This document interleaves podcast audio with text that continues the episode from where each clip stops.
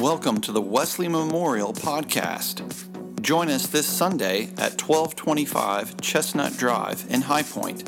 Visit us on the web at wesleymemorial.org. Now, here is this week's message. And Jeff and I are going to be preaching on mostly the Gospel of Luke in the next four or five weeks. And where we landed today was this theme of pride and humility and these stories and teachings that Jesus has about pride and humility. And humility is very difficult because once you feel like you've achieved it, you kind of haven't, right? It's like catching smoke or something. You can't quite, you know, it's like the, the more you think about yourself, the less you've achieved absolute humility. It's almost if you're watching your humility meter all the time, you're kind of doing it wrong, you know? And then you're sort of saying, look how humble I am to everybody you know. There's obviously a, an oxymoron there. And life has a way of sort of knocking us down sometimes, making us humble in some ways that are good, in some ways that we kind of didn't ask for. Um, it reminds me of a story I heard about a young couple who took their new baby to the doctor to get checked up on and the doctor did what he usually does, and then he, he said, Oh, your baby is beautiful. You have a very handsome baby. And the parents were proud and they're smiling, and they said, Well, thank you, but I bet you say that to all the new parents. And the doctor said, No, no, I really say that to just the parents that have really good looking babies. And he said, So the dad said, So what do you say to the others? He, the baby looks just like you.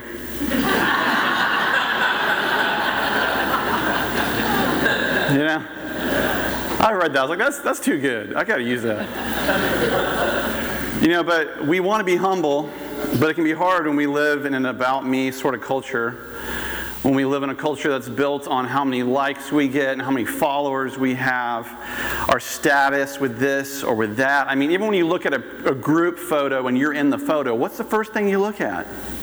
Yourself. And if you look terrible, it's a bad picture, right? If you look fabulous, oh, well, can I have a copy of that? I like that picture. But me worship may be the one of the most growing religions in the world. It even comes into how people choose a church sometimes, as I've seen over the years. Not a lot, but sometimes people will say, well, how does this church serve me? You know, you, you, I think you can start there, but it's good to eventually get to a place where you go, how can I serve? How can I give of myself and be a servant in the church? And I've even seen, I've done this before too, where I, am doing something humble, I'm serving, or I'm on a mission trip or something, and I post a picture of myself so other people see, you know. And even Jesus told us, you know, do what you do, do good deeds in private. I mean, he's very literal. He said, do them in private, and your Father in heaven will see it and will reward you. It's a good reminder that love, as read in 1 Corinthians 13, the famous marriage chapter of the Bible, love is patient, love is kind we forget that love does not boast. But it's hard. It's hard when we live in a culture we live in. It's all in very much a stark contrast to Jesus' example and his heart and his, his willingness to be a servant and that we experience humility not just when we read about it in a book or even when we hear a sermon about it, but it, humility is when we actually do what Jesus did, when we actually take on the mantle of a servant. And the Apostle Paul wrote about this in Philippians 2, where he paints this beautiful picture of, that, of the Son of God. He says, Don't be selfish. Don't try to impress others. Be humble, thinking of yourself as, as of others as better than yourselves. Don't look out for your own interests, but take an interest in others too. You must have the same attitude that Christ Jesus had. Though he was God, he did not think of equality with God as something to cling to. Or another way to phrase that is he didn't, he didn't lord over the fact that he was a son of God. I mean, he could have, he could have snapped his fingers and the whole thing would have disappeared. But he didn't. Instead, he gave up his divine privilege. He took the humble position of a slave and he was born as a human being. And when he appeared in human form, he humbled himself in obedience to God and died a criminal's death on a cross. So, if we're Christians and we're Christ followers, that means that we will, we will do good and we're, we're cool without being noticed. Like, we're, we're okay with that. Because we know we do it in private, God's going to get the glory. Even over my life and my work in ministry, whenever I've sung songs in churches or led worship or preached sermons, and people come up to me and go, That was really good, that was really great. And externally, I want to be, I don't want to be like, Well, you know, I, I want to be, you know, have good manners and go, well, thank you, I appreciate that. But inwardly, I got good advice one time many years ago. Someone said, inwardly, you give glory to God. But externally, I'll say thank you, sure. But I know ultimately it's all because of God. And I'm trying my best to do it in a servant heart, in a way that builds people up. And C.S. Lewis wrote about that. He, he said that humility is not thinking less of yourself. It's not beating yourself up. It's not flagellating yourself. That's not humility. Humility is thinking of yourself less. And then Paul even touched on that in that Philippians passage. Another way to put it is humility is not putting yourself down, but it is rather lifting others up. I read about a seminary in Kansas City, Missouri that was hiring a new professor. So they put out a search team and they got uh, candidates sent in and they were going to call references. And when they called the references, they didn't talk to, they didn't want to talk to the supervisor of the, of the applicant. They wanted to talk to the janitor of the place where they were applying from. And whatever janitor gave them the best recommendation, that was who they hired. Whoever was the most humble, the most servant hearted, rolling up their sleeves, doing what needed to be done, that's who they wanted in their seminary. And the contrast, of course, of humility, though, is pride. And we can trace pride all the way back to the Garden of Eden, all the way back to the very beginning.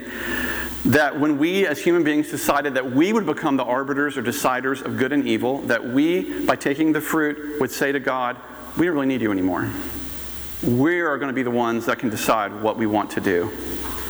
And so Satan didn't really lie to Adam and Eve, but he didn't tell them all the truth either. It was true, yeah, if you eat that, you're going to know the difference between good and evil. But he left out the whole dying part and suffering and pain and toil. And men and women and angels had the same proclivity. We and, and Satan tempted uh, human beings with the same thing he already fell for which is to be God, to be on the throne of your life and not God. He tapped into that same potential that angels, a third of the angels already fell for, and that human beings still fall for today. That we are the ones who decide what is good and evil. That we are the ones who are God and not God. Throughout the Bible, God is clear, throughout many scriptures, many more than I could read today, there's a lot of strong language against pride. Proverbs 3:34. The Lord, well, the Lord mocks the mockers. Another one to phrase this is, is the Lord opposes the proud, but he is gracious to the humble. That he is he literally opposes the pride. And you see that in the life of Jesus. He's always speaking out against really religious pride. And he literally opposes the proud. Proverbs 8. All who fear the Lord will hate evil. Therefore, God speaking, I hate pride and arrogance, corruption, and perverse speech. Isaiah 66 I will bless those who have humble and contrite hearts, who tremble at my word. There are really two types of sin there's the overt part, the hell raising part, the breaking law part, the, the, for, the fornicating part, all of that stuff, you know, lying, cheating, stealing, you can go on and on, the overt things. But there's also another type. There's the religious, there's the arrogant, prideful, elitist part of sin, of thinking, I'm better than everybody else, and I don't have to listen to anything or anybody. And all of us have been in those places before. And the issue is not the fact that those sins exist, but it's that the lack of repentance. The lack of repentance. And Jesus in Luke 18 tells this story of this tension of these two types of sin. One shows repentance and the other doesn't. Then Jesus told the story to some who had great confidence in their own righteousness and scorned everyone else. Two men went to the temple to pray. One was a Pharisee, and the other was a despised tax collector. The Pharisee stood by himself and prayed this prayer I thank you, God. This is a prayer, by the way. I thank you, God, that I am not a sinner. Have you ever prayed a prayer like that? I hope I never do. I'm not a sinner. Lightning's going to strike me right now, like everyone else. For I don't cheat, I don't sin, and I don't commit adultery. I'm certainly not like that tax collector. I fast twice a week and give you a tenth of my income. It means boasting to God in a prayer. But the tax collector stood at a distance and dared not even lift his eyes to heaven as he prayed. Instead, he beat his chest in sorrow, saying, Oh God, be merciful to me, for I am a sinner. I tell you, this sinner, not the Pharisee, returned home justified before God, made right before God. For those who exalt themselves will be humbled. Not they might be, but they will be eventually humbled. And those who humble themselves will be exalted. The Pharisees had given themselves to a lot of Bible study. They knew the Bible. Externally, they had it all together, religious wise. But they trusted their interpretation more than they trusted God. Their confidence was not in God Himself. Their lips said all the right things, their life looked like all the right things, but their hearts were far from God. The proud will allow even good things like religious accomplishments to be twisted for their own vanity. This is the subtlety of pride.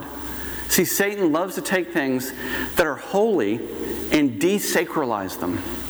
He loves to take things that are good and twist them. He's not really telling a lie, but he's not telling you all the truth either.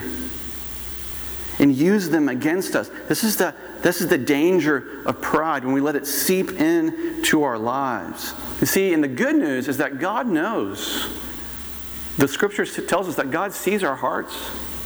He knows when we're doing all of that in the song and the dance, He sees our hearts. And that Jesus values that we actually just know Him more than what we do for Him. He simply wants us to know Him more than what we do for Him. And Jesus talked about this in Matthew 7, in a, in a passage I've always struggled with, to be honest with you, because it's hard to read. But if you hear it in context of some of what I'm going to say, it's going to make sense. Not everyone who calls out to me, Lord, Lord, will enter the kingdom of heaven. Only those who actually do the will of my Father in heaven will enter. On judgment day, many will say to me, Lord, Lord, we prophesied in your name. We cast out demons in your name. We performed many miracles in your name. But I will reply, I never knew you. Get away from me, you who break God's laws. There's some good stuff listed there, some powerful stuff some powerful religious stuff. But do you hear the pride in those statements? God, we did all this for you. Didn't you see it? He's, and Jesus says, I never knew you. I prize knowing you over all, everything else. Don't boast of what we can do. It's like, it's like what Paul said I count everything I knew as the past as a gain. No, it's all a loss Paul was a Pharisee of the highest order. He's saying everything that, that was holy to me, it was a waste, it was rubbish apart from knowing Christ as my Lord and Savior. And like that's that that that heart and that that relationship with God should be out of that should come everything else. And being in a place of intractable pride, I've met people in my life some people who could not see the damage they caused all around them, and they wondered why they were always the victim. And they were so prideful and arrogant, and they didn't see what they were doing to everyone around them. And they were almost in, a, in their own self imposed prison, a prison of arrogance and pride. And they wondered why they got friends, new friends every year. You know, how do you know when you're on the wrong side of humility? That's a, that's a big question. It's almost like, how do you know when you've been deceived? You don't. It's the nature of deception. I mean, aside from hell, like a, an eternal separation from God, I can think of no scarier place besides that than to be in a place of just pride, intractable pride, an unwillingness to listen. It's like a self inflicted wound, you know? We read this story in Christmas time of Mary when she's holding in her womb the Son of God, and she sings this song called the, the Magnificat. And it's this beautiful song of praise to God, and she's thanking God for this child in her womb. And then she has this phrase that she says that's really stuck with me for a few weeks, where she says that the Lord scatters the proud in the imagination of their hearts. And I thought, what does that mean? I read that, I was like, he scatters the proud in the imagination of their hearts. She was, she's saying that, that, that God will let you go in the way that you want to go. If you're going in that direction as your own little God, He will let you go. Does He want you to? No. It's, it's, it's almost like a, a marriage and a husband or a wife. And, and let's say one of the other comes to, comes to their spouse and, and, and, they, and they come to them and they say, You know, this marriage, it's not working.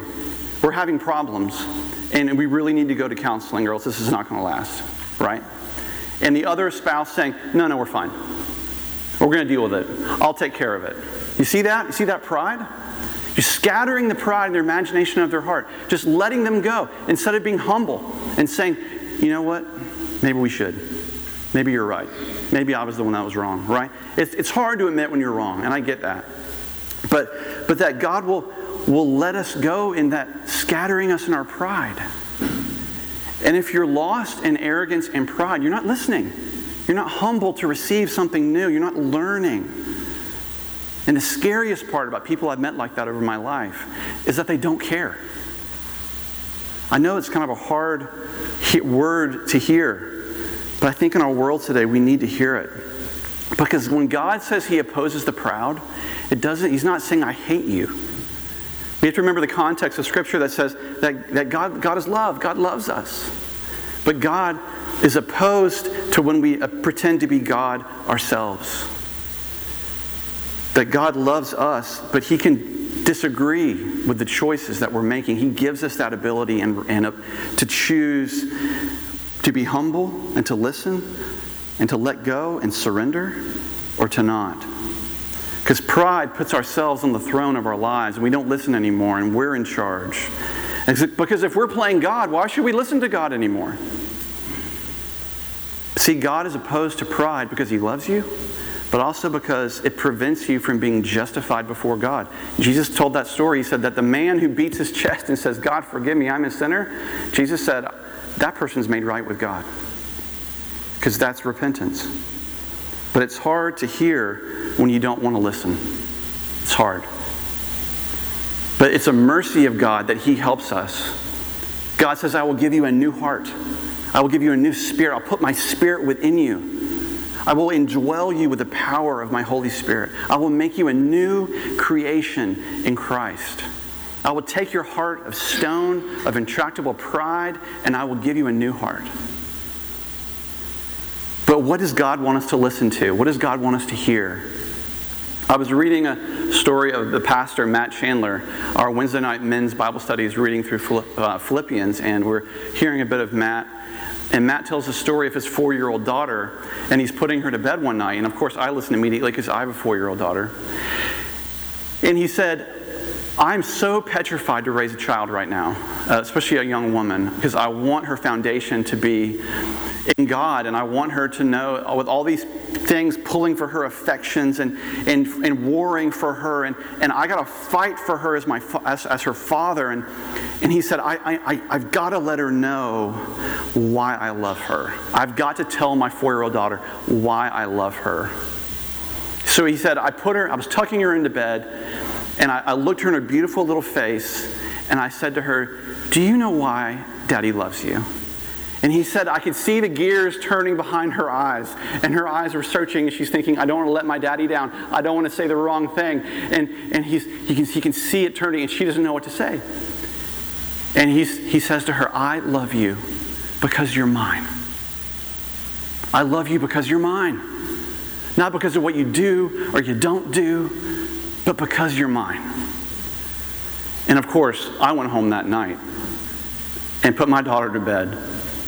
And I looked in her sweet little face and I said, Do you know why daddy loves you? Because you're mine. And she, and she didn't have an answer either. She just stared at me. Because I want her to know that there's a foundation there. That no matter what's going to happen, nothing will ever change that. And I think when God is saying humility and pride, and I'm opposed to your pride, He's saying, I just want you to hear me, that you're mine. Do you know that you are His and that He wants you, you to know Him? Because God, in His mercy, will show us how bad our spiritual form can be. He will show us our pride in His mercy, and that is such a good thing. But do you know Him? Are we listening? Are we willing It's the Spirit can lead that and change us and make us a humble people that are receptive to be a servant. There are really two types of people that in this context of this story. One is this of someone saying, I, I don't feel worthy. I don't, I don't feel worthy. And I put any more because there's, there's really someone like the, the tax collector who says, I don't feel worthy. And Jesus says that person is justified before God. And I, and I put any more because I think there are Christians out there who feel like I'm not worthy anymore. I'm burned out. I'm tired. I'm hurt. I don't feel like I'm good enough for God. I don't feel worthy anymore. And here's the good news for me and you we were never worthy. I was never worthy, and neither were you. God takes people with broken pasts and uses them for his glory all the time. Look at David, King David, murderer, adulterer. Moses, murderer. Rahab, prostitute. You can go on and on and on in Scripture. And God uses all of these people who said, I'm not worthy. And God says, Yes, you are. I will make you worthy. Because you are humble, I will lift you up in honor. James 4:10, humble yourselves before the Lord, and he will lift you up in honor. It's the people that feel unworthy that God can use the most. That in your brokenness, He will show His strength. In your weakness, He will show your power. That's why when Paul writes in 1 Corinthians, we are just jars of clay. I'm just a jar of dirt through which the, the power of God can be shown. But God can only work through that humility, that surrender, that having a heart of a servant. That's the first kind of person. The second is this I've always been worthy. It's, it's my world. You just live in it. Sorry. Which of these two types of people is going to hear God say, You are mine? Which of them is going to hear? It's a rhetorical question, of course. Because God is speaking and He's saying, You're mine. But will you let me in? Jesus says in Revelation 3:20, "Behold, I stand at the door and I knock. And if anyone will open that door and let me in, I will come in and we will be one." You see, there's only one who is worthy, and it's Jesus. Near the end of Revelation, John paints this epic cosmic picture of these scrolls being opened or, or, seals being broken, and there's one more seal to be broken. And it said everyone was looking for someone who was worthy to open it angels and men and seraphim and all these angelic creatures, and no one was worthy. And everyone wailed and cried out, Who is worthy to bear our sins and open this scroll? And it was the Lamb of God who could do it. Only Jesus is worthy. And, G- and God says, I will take the low valley and rise it up, and I will bring the mountain down. I will take the lofty from their thrones and bring them down, and I will raise up the humble. When Jesus was teaching about a Pharisee in that story, we forget that some of these Pharisees actually came to faith. They really get a bad, bad rap in the Bible sometimes. There was one named Nicodemus. Nicodemus seeks out Jesus in the middle of the night, and he comes and meets with him in secret because he doesn't want his buddies to find out what he's doing. And he asks Jesus all these questions. And he's curious. He was, he was enraptured by him. And they had this long conversation, but, but basically, Jesus says, In order for you to know the kingdom, Nicodemus, you have to be born again. And Nicodemus says, What do you mean? I can't do that. I can't go back in my mom's womb and be born. And Jesus says, You're a teacher of the religious law and you don't get this? The wind blows wherever it wants to. The Spirit of God can move at any time it wants to. And when you're given a new nature, you can become be born new. God will essentially give you a new heart, a new spirit, a new creation in Christ. This is the good news of the gospel that has changed lives for over 2,000 years. Billions of people have encountered this experience of the Holy Spirit of being born anew by the mercy and grace of God. God says, I will take your prideful heart and I will give you a humble heart, a heart like mine. So as we go into this song, let us pray together. God, we thank you that you do give us more than we deserve. God, that you do take our hearts of stone and make them into hearts that feel again. And I pray, God, for everyone here today that they would know there is no judgment, that we're all unworthy, we're all uncool, and it's by your grace that you make us cool, you make us worthy. God, as we go into this time and the rest of our lives, help us see that this moment is all that we got. And that you say that you want to give us a new heart and a new spirit. And we can receive that by faith. We can simply say to you, God, God, I'm a sinner. I have broken your law and I'm sorry. And your word, which is perfect, says that we are justified in the sight of God when we do that. If we believe in our heart and confess with our mouth that Jesus is Lord, we shall be saved. God, we thank you for that. For, thank you for forgiving our stubbornness and our arrogance and our pride. Thank you that you forgive us for the ways that we judge people unfairly. We look down on others. God, give us hearts of, of being a servant, a heart like yours.